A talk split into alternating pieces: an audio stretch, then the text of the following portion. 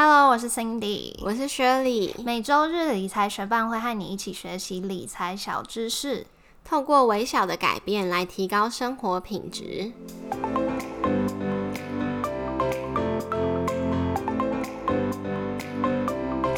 在节目开始之前，我们想先感谢支持理财学伴的听众。在这边想要来念一则在 Apple Podcast 上面听众的留言，他的名字是“我想赚大钱”。我想赚大钱，说很棒，口条清晰，内容让有理财兴趣的听者很容易了解。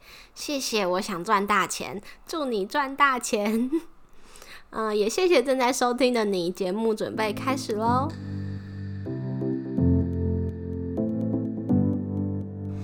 相信在学习投资理财的学伴们，除了股票、基金，一定也很常听到债券吧？债券在资产配置中占有一个重要的角色，是一个很常使用到的投资工具。今天这集的 Podcast 就要来和你介绍什么是债券，如何评估债券的风险，还有债券值利率的概念是什么。如果想把债券也纳入你的资产配置，那就不要错过这集的介绍，一起来学习吧。什么是债券呢？简单来说，债券其实是一种借据、借条。当政府或是企业需要一笔钱的时候，他们除了跟银行借钱以外，也可以透过发行债券来获得现金。不过，不会有任何一个投资人想要白白把钱免费借给别人。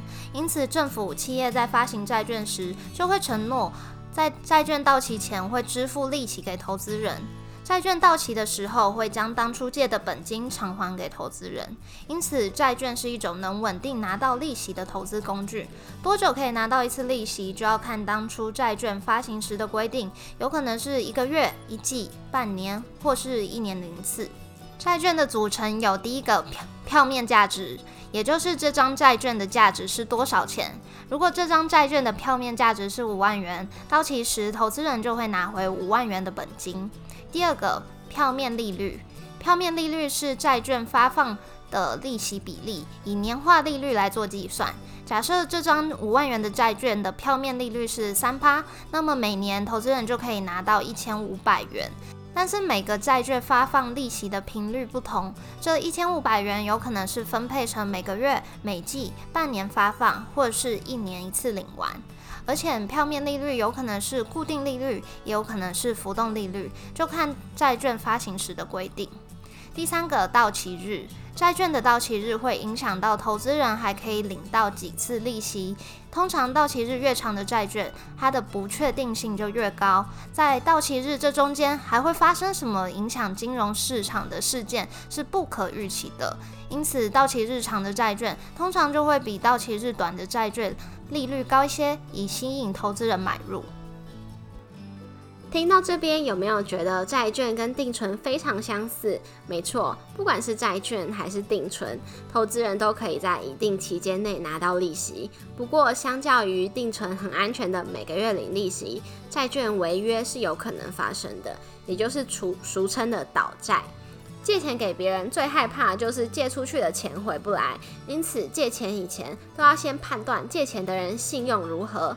债券也是一样。我们可以从几个面向来判断债券的风险。第一，就是发行债券的机构，债券有分为政府债跟公司债。政府债就是国家发行的债券，也称为公债；公司债就是公司企业发行的债券。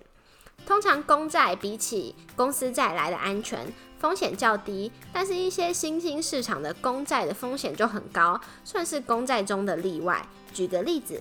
最近因为新型冠状病毒的影响，阿根廷政府就在今年四月十七号提出债务重组，基本上就是向国际宣言说他们很穷，所以要晚点还钱，甚至有可能会还不出钱来。不过阿根廷政府违约也不是第一两次，所以早就被冠上违约之王的名字了。另外一个判断债券风险的方法就是看它的风险等级。国际信用平等机构会将各个债券打分数，像是美国的标准普尔 S M P，台湾的中华信评，信评等级都是从 AAA 到 D，其中 AAA 是最高平等，D 是最低平等。从 AAA 到 BBB 都是属于投资等级的债券，而 BB 以下的债券都是属于高收益债，收益高但风险也高，因此也就被称为垃圾债券。另外也要注意。标准普尔、中华信评这些信用平等机构都会依据现况来调整债券的风险等级。一开始买到投资等级的债券，也不代表未来这档债券会一直维持在投资等级，它有可能会往下调，不是绝对保证的哦。广告一下，理财学办也有 Instagram 喽，快去 Instagram 搜寻理财学办，follow 我们，获得更多理财小知识吧。那为什么还会有投资人想要将资金投入平等较低的高收益债呢？因为他们期望这些高收益债能替自己带来更高的投资报酬率。购入一档债券前，要从哪个指标来判断这档债券的投资报酬率呢？通常买卖债券时，我们会参考债券值利率。债券值利率也称为到期收益率，也就是债券到期时投资人会得到的报酬率。你或许会想，刚刚讲到债券组成的时候，不是有讲到债券的票面价值跟票面利率吗？为什么买债券的时候不看债券的票面价值跟票面利率就好了呢？因为票面利率不真正代表购买债券最后的报酬率。债券在市场上做交易时，债券的价格是浮动的，因此票面价值十万元的债券，可能是由九万元买入，也可能是以十一万元买入。你实际买进的价格不一定就是债券的票面价值。假设这档债券的票面利率是五趴，一年能领到五千元的利息。即使投资人用十一万元买入票面价格是十万元的债券，还是只能领到一样的利息，只有五千元。因此，投资人最终的报酬并不是五趴。那真正的报酬率，也就是债券值利率，是根据投资人当时买入的债券价格、票面金额、票面值利率以及到期日这些因素通通考虑进去之后计算出来的。这个公式比较复杂，我们就不在 podcast 中说明。不过在买入债券的时候，报价都会自动帮你算好债券到期时的值利率，因此你也不用特别去计算。但如果你打算在到期日前就将债券卖掉，那就要计算另外计算值利率的部分。公式计算的部分可以去我们的网站上找到 Excel 计算哦。那同样是值利率，债券值利率跟股票值利率差别很大哦。如果有听过第十七集 Podcast 的学伴，就会知道股票值利率要怎么计算。在这边我们要特别提醒你，债券值利率跟股票值利率是两个很不同的概念。只要没有债券违约，债券值利率是计算出债券到期后的额外报酬，确定性是很高的。但是股票值利率不一样。关于股票值利率，我没有讲过，即使股票值利率再高，如果后来没有成功的填全息，股价直直落的话，就等于是把钱从你的左边口袋换到你的右边口袋。而且配息配股都是公司决定的，每年的比例也不同，相较于债券，不确定性很高。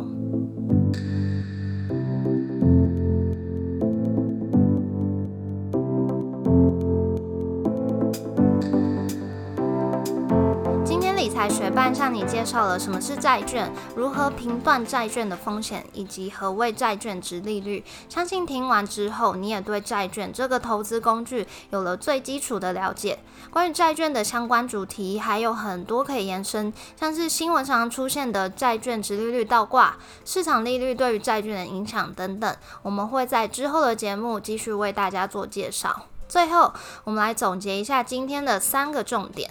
第一个，债券是一种能稳定、固定领到利息的投资工具。第二，公债通常比公司债稳定，但是新兴市场的公债除外。垃圾债券报酬高，但是风险很高，也要注意违约率哦。第三，购买债券时要参考债券值利率，而非它的票面利率。债券值利率才会是真正的报酬率。谢谢你在忙碌的生活中愿意播出时间来和我们一起学习。如果你愿意支持我们继续把理财学伴做下去，邀请你在 Apple Podcast 帮我们打新留言，让这个节目被更多人听见。如果你身边也有想一起学习投资理财的朋友，欢迎你将理财学伴分享给他们。